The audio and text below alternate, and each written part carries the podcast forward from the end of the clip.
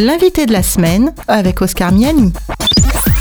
André Isidio de Mello est directeur de l'Agence de développement et de secours adventiste France et il est notre invité de la semaine. Il nous parle aujourd'hui de sa mission en Guinée lors de l'épidémie d'Ebola.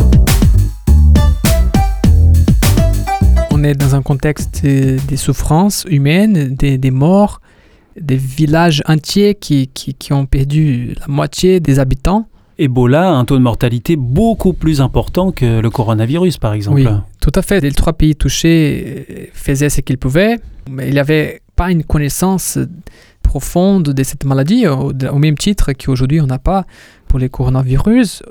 Euh, et les communautés plus isolées encore euh, n'avaient pas d'idée de, cette maladie. On travaillait pour essayer aussi de clarifier un peu la situation à ces communautés isolées. Mais parfois, c'était trop tard et, des villages entiers étaient dévastés parce qu'ils ne connaissaient pas vraiment euh, les dangers et, la maladie s'est propagée très vite. Et vous, quel va être votre rôle justement sur le terrain euh, dans ce contexte-là?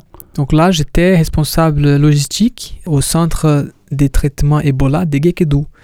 Gekedou a été, euh, on va dire, les lieux où a commencé l'épidémie. On comprend que les numéro 1 a surgi de la forêt de la Guinée et donc euh, cette région-là.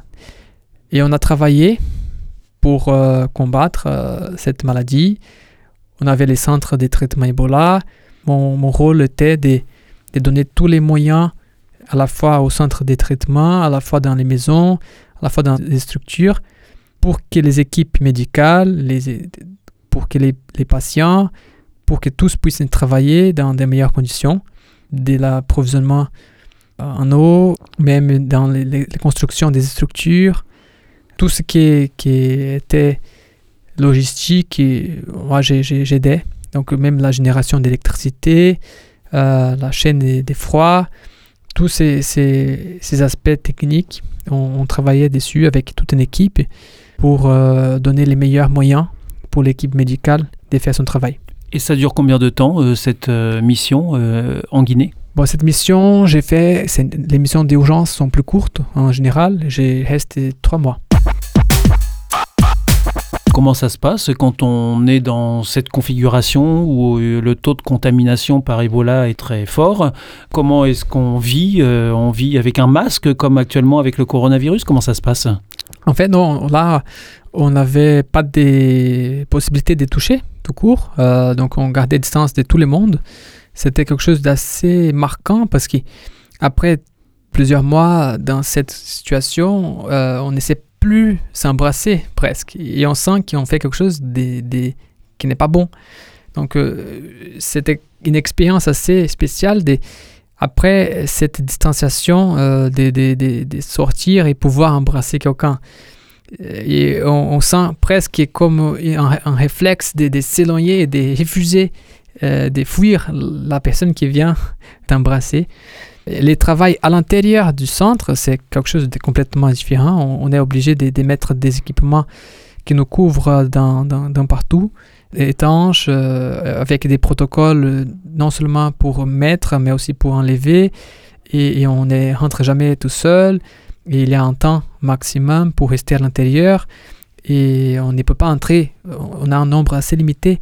On rentre normalement deux fois maximum par jour, voire trois.